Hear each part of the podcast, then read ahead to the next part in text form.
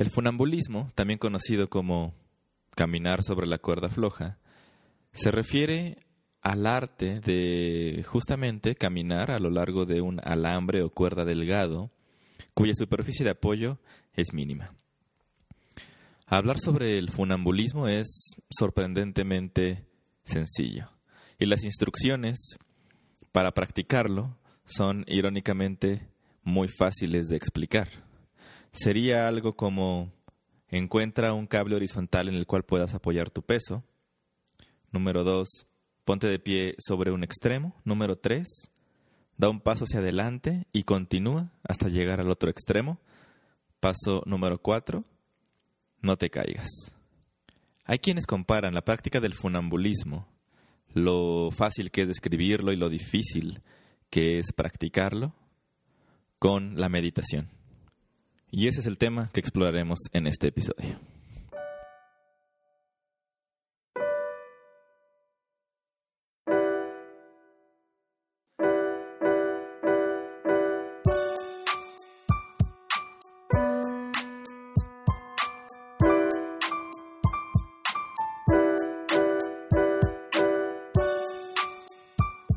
Estás escuchando Encuentros de Mentes, episodio número 8. Yo soy Carlos Arroyo. El día de hoy quiero platicar con ustedes acerca de la meditación, una práctica que he notado se ha popularizado en Occidente y que recientemente he querido incluir en mi vida. Siempre tuve mucha curiosidad, pero también muchas dudas con respecto a esta práctica que, según me habían dicho, y yo no me había molestado en investigar mucho, significaba poner la mente en blanco y decir Om. Me parecía algo no solo hippie, místico, raro, sino, por extraño que parezca, también algo peligroso. Puede parecer un poco raro decirlo ahora, pero por muchos años creí, porque así me lo habían dicho, que practicar la meditación era peligroso porque al dejar la mente en blanco, le estabas abriendo las puertas de tu mente a los demonios. Sí, escuchaste bien. Creía que la mente nunca debía dejarse en blanco por peligro a que los demonios o espíritus malignos entraran a tu mente, la alteraran de alguna forma y finalmente la controlaran. Esto solo demuestra el grado tan alto de prejuicios y desinformación que por mucho tiempo ha rodeado a la meditación. La ironía, me doy cuenta ahora, es que parte de esta creencia era cierta. No lo de los demonios, por supuesto, sino lo de que la meditación es en gran medida una perturbación de la actividad mental. ¿A qué me refiero? a que el estado mental predeterminado, es decir, nuestro default setting, es el ruido incesante de los pensamientos surgiendo uno tras otro. Seguramente todos nos hemos dado cuenta en algún momento, es más, es posible que te esté pasando en este preciso instante, que traemos una conversación interna muy acelerada en la cabeza, que consta de recuerdos, conversaciones que nos inventamos, cosas que pudimos o no haber dicho a tal persona, la lista de pendientes de mañana, las metas que no hemos concluido, etc. Nos vamos a dormir, no sin antes haber revisado y sobresaturado nuestra vista con las actualizaciones de Facebook, Twitter e Instagram. Nos despertamos y la conversación interna continúa. Yo compararía la meditación con un semáforo que le pone alto al ruido mental. Y uno no se da cuenta de qué tan fuerte es este ruido hasta que intenta detenerlo. Sobra decir que es sumamente difícil lograrlo. Hasta ahora, por ejemplo, yo he hecho meditaciones de unos 10 minutos. Y si logro tener uno o dos minutos sin ruido, ya es una hazaña. Se puede, se puede decir que meditar es un gimnasio, una acrobacia mental, una práctica introspectiva y de entrenamiento a través de la cual es posible hacer descubrimientos sobre nuestra conciencia. Por recomendación de algunos meditadores más experimentados, Comencé con la que es posiblemente la forma de meditar más fácil de explicar. Se llama vipassana, que significa en el idioma pali perspicacia o percepción. A pesar de que los expertos en esta técnica la practican en un contexto budista, los principios del vipassana pueden trasladarse a un contexto seglar o científico sin necesidad de un dogma religioso. En inglés se le suele llamar mindfulness, y el mindfulness, en pocas palabras, se refiere a un estado de atención, sin juicios ni discursos internos, del contenido de nuestra conciencia. En las notas de este episodio agregaré algunos artículos científicos que han demostrado que este tipo de práctica meditativa ayuda, entre otras cosas, a mitigar la ansiedad, la depresión, a mejorar la función cognitiva, el aprendizaje e incluso la memoria. Por supuesto, no se trata de una solución inmediata a todos estos problemas, ni es tampoco un sustituto a tratamientos psicológicos o terapias en caso de ser necesarias. La práctica del vipassana, como decía, es muy sencilla de explicar, al igual que el funambulismo. Se trata de enfocar la atención en las sensaciones del cuerpo. Por lo general, la atención se vuelca en la respiración. La idea es ser conscientes de todo el proceso que implica respirar. Observar cómo entra el aire, cuál es la pausa entre inhalación y exhalación, cómo se inflan los pulmones, la forma como estamos sentados, etc. Al hacer esto, por supuesto, los pensamientos comenzarán a surgir, es decir, empezará nuestro ruido mental como siempre. La idea no es reprimir los pensamientos ni juzgarlos, sino simplemente observar cómo surgen y luego se van. Es muy fácil desesperarse y creer que uno no está hecho para meditar después de unos cuantos intentos. Las primeras veces va a parecer que estamos siempre luchando contra nuestros propios pensamientos. Sin embargo, no importa cuánto tiempo estemos inmersos o perdidos en nuestra mente, el propósito de esta actividad es ejercitar la atención. ¿A dónde dirigir la atención? Y esa es posiblemente la mayor lección que he aprendido hasta ahora de la meditación. En fin, hasta aquí llega mi reflexión principiante acerca de este nuevo hábito que estoy tratando de adquirir. Confío en que los expertos en esta práctica me disculparán si es que he sobresimplificado las cosas. Sé que también algunos encontrarán el tema árido, aburrido.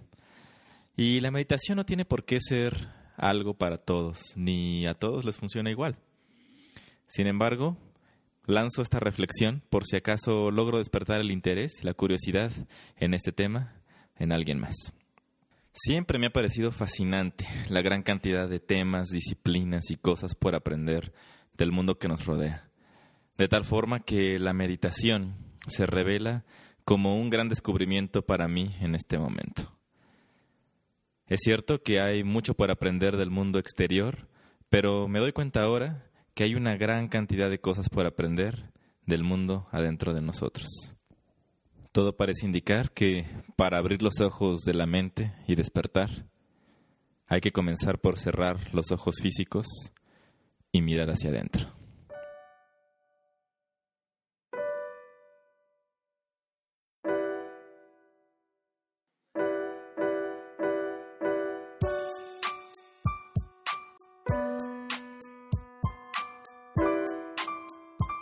Y como tres mentes piensan mejor que una, lo que sigue a continuación es una serie de testimonios de tres amigos meditadores en las que explican qué tipo de meditación practican, por qué lo hacen y por qué lo recomiendan.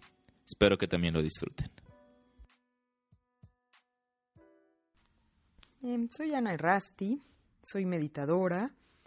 La verdad es que no soy tan profesional como debiera hacerlo, pero bueno, es que en una ciudad tan, tan complicada como esta, y bueno, a lo mejor son excusas, pero bueno, se supone que en el mundo ideal tendría que meditar una hora en la mañana y otra hora en la tarde eh, o en la noche antes de dormir. Pero bueno, trato de meditar eh, pues cuando voy al yoga, este, enfocarme mucho en la respiración y y siempre al final me quedo unos 10 o 15 minutos meditando. la forma en la que yo aprendí a meditar em, se llama meditación vipassana y la meditación vipassana es una meditación que consiste en observar las sensaciones desde la tapa de la cabeza hasta la punta del pie y nada más ver qué es lo que va pasando en el cuerpo sin reaccionar. O sea, por ejemplo, de pronto se te puede dormir el brazo, o puedes tener comezón horrible, o a lo mejor te picó una hormiguita, o a lo mejor tienes cosquillas, no sé. Entonces, con la, eh, bueno, la técnica vipassana es simplemente observar, observar que se te duerme el brazo, o observar que se te que te da comezón el pie, o la cabeza, o algo así, y no reaccionar. O sea, nada más ver qué es lo que está pasando. Y no pensar que, eh, bueno, es que suele pasar que así se nos duerme la pierna y entonces ya pensamos que se nos va a gangrenar y ya no podemos y nos alocamos. Entonces, no, con, con esto de la meditación vipassana es nada más estar sentado y observarla, o saber que si se te está durmiendo, ver qué es lo que va pasando en toda tu pierna, este, y ver que desaparece, o sea, no dura para siempre, ¿no? O sea, si se siente, eh, a lo mejor muy intenso en algún momento, pero en algún momento desaparece. Y creo que es una enseñanza, enseñanza como muy real de, pues de la vida, porque así es también la vida, ¿no? O sea, no, no todo el tiempo estás en crisis, ni sufriendo, ni te va mal, ni tampoco todo el tiempo estás súper feliz y súper emocionado y todo es perfecto. O sea, como que las cosas pasan, todo pasa, ¿no? Y eso es lo que a mí me gusta mucho de la meditación, que, que, que me he aprendido a, vivir un poco más así, ¿no? Ni a pegarme a un momento súper chido donde todo es perfecto y todos somos felices, sino, o sea, sí decir, bueno, está padre ese momento, lo estoy disfrutando, está lindo, y, pero también ser consciente que se va a acabar y que cuando se acabe, pues no tengo por qué sufrir por un apego a algo que, que pues va a terminar, tanto bueno como malo, ¿no? Y eso es la meditación un poco, es dejar este, esta necesidad de, de apego, ¿no? De ser felices todo el tiempo o tampoco tirarse así al drama cada vez que hay una crisis, porque todo pasa y de verdad es que todo pasa.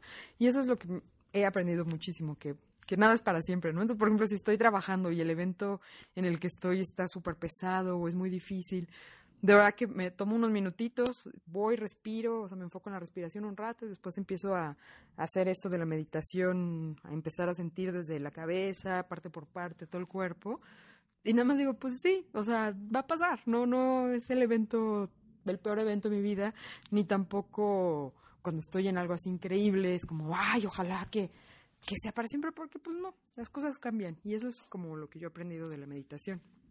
Y bueno, donde yo aprendí esta técnica es eh, en un centro que está en, en Valle de Bravo, eh, que se llama Dama Macaranda. Y bueno, para ir ahí pues no se necesita nada más que registrarte, decir que quieres ir a meditar. Eh, te hacen un cuestionario, ¿no? Te preguntan si tienes enfermedades mentales o si eres em, adicto a algunas drogas. Y bueno, yo sí creo que en general aceptan a la mayoría de la gente, pero sí es una chamba súper pesada. O sea, no eh, es despertarse a cuatro y media de la mañana y despertar y, sentarse a meditar diez horas. Hay algunos breaks eh, hay tres comidas al principio, ya después del primer curso de 10 días eh, son solamente dos comidas, pero bueno, eso también es un poco de disciplina. Y mm, la comida es vegetariana.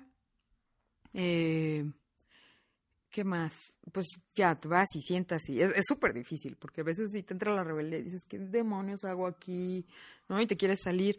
Pero a mí una vez un amigo, la primera vez que fui, me dijo, Ana, por favor, cuando vayas, agárrate a la piedra más grande que te encuentres por ahí, no te salgas y acábalo, porque es, es algo muy interesante ver, ver cómo puedes, pues, controlar de cierta forma la, mente, ¿no? No es ponerla en blanco, es nada más pues no ser tan reactivo y no ser tan agresivo de pronto, o tan dramático, tan eh, apasionado, ¿no? Que es difícil, es difícil porque somos seres humanos y como que son pues las pues emociones humanas, ¿no? Y bueno, en este lugar pues no te cobran eh, nada, ni un centavo, te tratan perfecto eh, y al final das un donativo. Y también algo que la meditación me, me ha hecho, y bueno, no sé, no estoy completamente segura, pero quizás sí, es que me he vuelto mucho más sensible a, a los estímulos de pon la naturaleza, así desde ver una nube y que me pueda sacar así una lagrimita de ver el cielo así hermoso, o un río, o, o no sé, hasta una telaraña, no sé, cosas así como, como que te ponen los sentidos más alerta. Ojalá que pues todos tengan oportunidad de, de intentarlo alguna vez, no es nada así esotérico ni nada, es nada más algo muy físico. Y a mí eso es lo que me gusta, es muy físico, es muy muy real, pues no es una jalada de que ay, ahora ves una luz y no, nada, es súper físico. Y eso es lo que me gusta. Hola, mi nombre es Adam Paul Galindo. Y quiero contarles acerca del tipo de meditación que, que me gusta hacer. Um, es algo que no aprendí directamente de, una tradición, sino que fui desarrollando. Um, es, una especie de acto que me gusta hacer, a veces en público, a veces en la naturaleza. Y de lo que, de lo que se trata es que pongo, pongo mi cámara con un pequeño tripié y mm, hago un time lapse, que es este video en velocidad muy, muy lenta. Em, y lo que hago es que camino. Esa es mi meditación, hacer una caminata muy, muy, muy lenta. A veces para recorrer un trayecto de, digamos, unos 4 o 5 metros, puedo tardar media hora. Em, eso en el video es, es muy interesante porque eh, en el video final parece que yo camino normalmente y el resto de la gente va rapidísimo. Eh, más allá del aspecto visual y lo, interesante que puede ser eso, eh, hacer esa meditación es, es un gran placer porque mientras uno está ahí caminando increíblemente lento, tiene para hacerlo tengo que poner toda mi, mi atención en ello cada pequeño movimiento, cada, como si fuera un engrane que se va moviendo eh, lentamente. Toda mi atención tiene que estar ahí. Si me desconcentro un poco, eh, pierdo el equilibrio. Entonces, todo, todo, todo mi cuerpo está, está en movimiento. Y, pues es eso con la meditación, ¿no? Si tu, tu pensamiento se va eh, unos, unos segundos hacia otro lado, y lo interesante con estar en movimiento es que constantemente te recuerda volver, volver a, ti, a tu cuerpo, a, ese movimiento que, estás haciendo. Y bueno, pues es algo que, me gusta mucho una vez que, termino esta eh, caminata extremadamente lenta. Eh, siento esa, esa, energía que viene, ¿no? esa, eh, eh, refresca, refresca toda mi mente, refresca mi cuerpo, es un, gran brote de energía eh, la que se produce y además pues del, gran placer que, da la meditación, esa, esa, claridad, esa, limpieza en la mente. Y pues creo que es una gran herramienta eh, para conocernos, una vez que nos adentramos en esto, ¿no? De, eh, simplemente acallar la mente, eh, poner atención a nuestra respiración, vamos descubriendo que todo eso que está, está ahí adentro. Si alguien no se siente muy atraído por caminar en, un lugar increíblemente lento, hay otras formas que también se pueden practicar, como por ejemplo mover las manos muy, muy lento, tal vez de las piernas hasta cubrirse los ojos en, un lapso, en lo más lento que se pueda, lo, más que se pueda. Em, pues pasa lo mismo, nuestra conciencia eh, se pone ahí en ese movimiento a la vez que, hacemos algún, algún ejercicio de respiración para calmar nuestro corazón, para, para calmar nuestro ritmo cardíaco y, entonces entramos en ese trance. Eh, pues, que, nos permite alcanzar eh, silencios deliciosos. bueno, pues espero que sea de algún interés para ustedes este, compartir eh, este tipo de meditación que yo hago. Hola, mi nombre es Flor Montero y soy psicoterapeuta corporal y de programación neurolingüística. Además de que estoy por concluir la maestría en hipnoterapia ericksoniana. Practico la meditación desde niña, pero no pude hacerme de una disciplina constante sino hasta los 14. Con mis papás aprendí un método llamado física mental, que fue creado por un inglés adoptado por tibetanos de nombre Ting Li Mei. Ellos también me enseñaron algo de meditación trascendental. Posteriormente, cuando estudiaba psicología transpersonal, que es la que se interesa en las técnicas orientales, conocí otros tipos de meditación, como la Zen, la hinduista, la sufi y el pensamiento de gente como Ken Wilber, Gurdjieff, Osho o Krishnamurti. Además de que también en esa época empecé a estudiar Reiki y yoga, disciplinas que practico hasta la actualidad. Pero en ese entonces la meditación no era tan aceptada como afortunadamente lo es ahora, por lo que yo mantenía la psicología separada de mi vida como meditadora.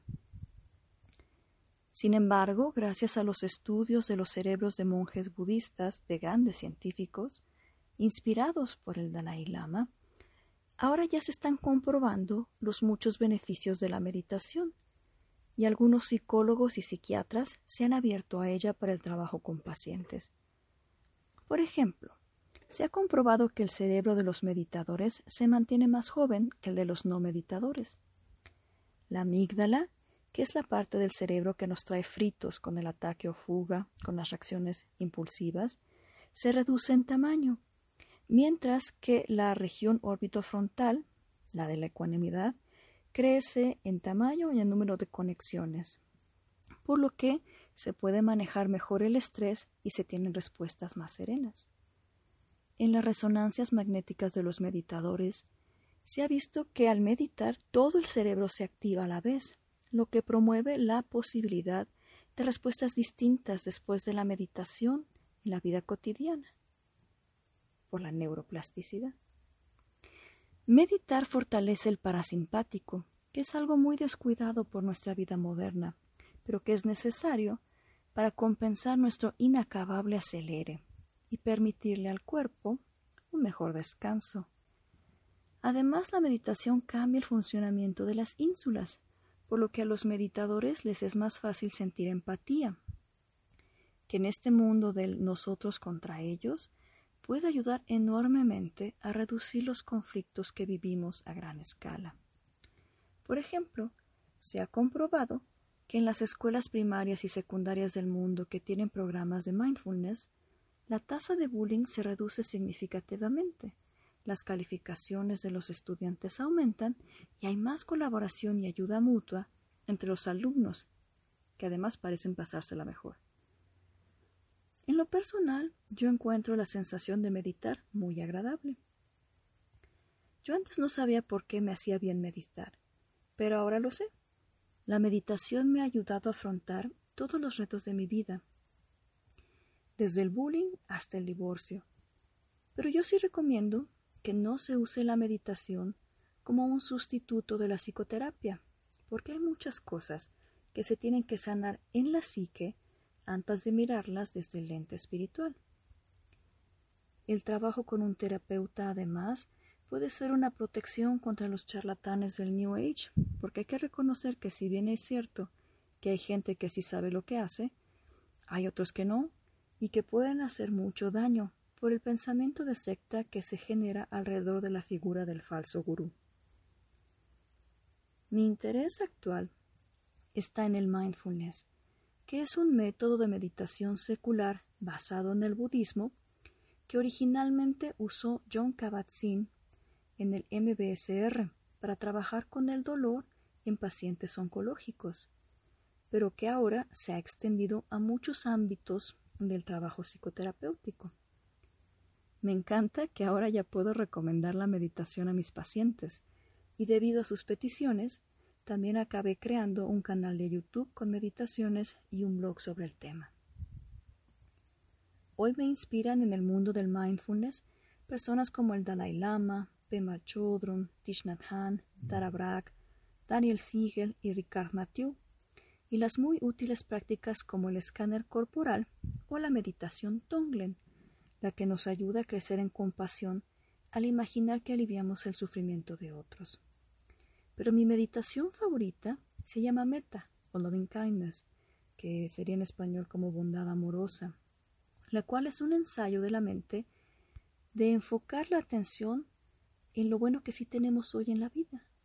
Desde ese entendimiento, esa intuición, que lo malo no durará, pero tampoco lo bueno, por lo que más vale aprovechar el hoy al máximo, aceptar el momento presente tal y como se presenta y encontrar la belleza en ello, relajándose en la imperfección.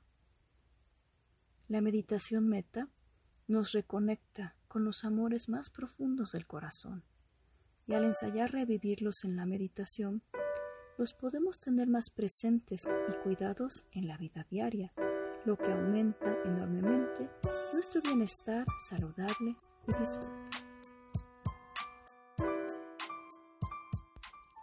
Gracias por escuchar Encuentros de Mentes.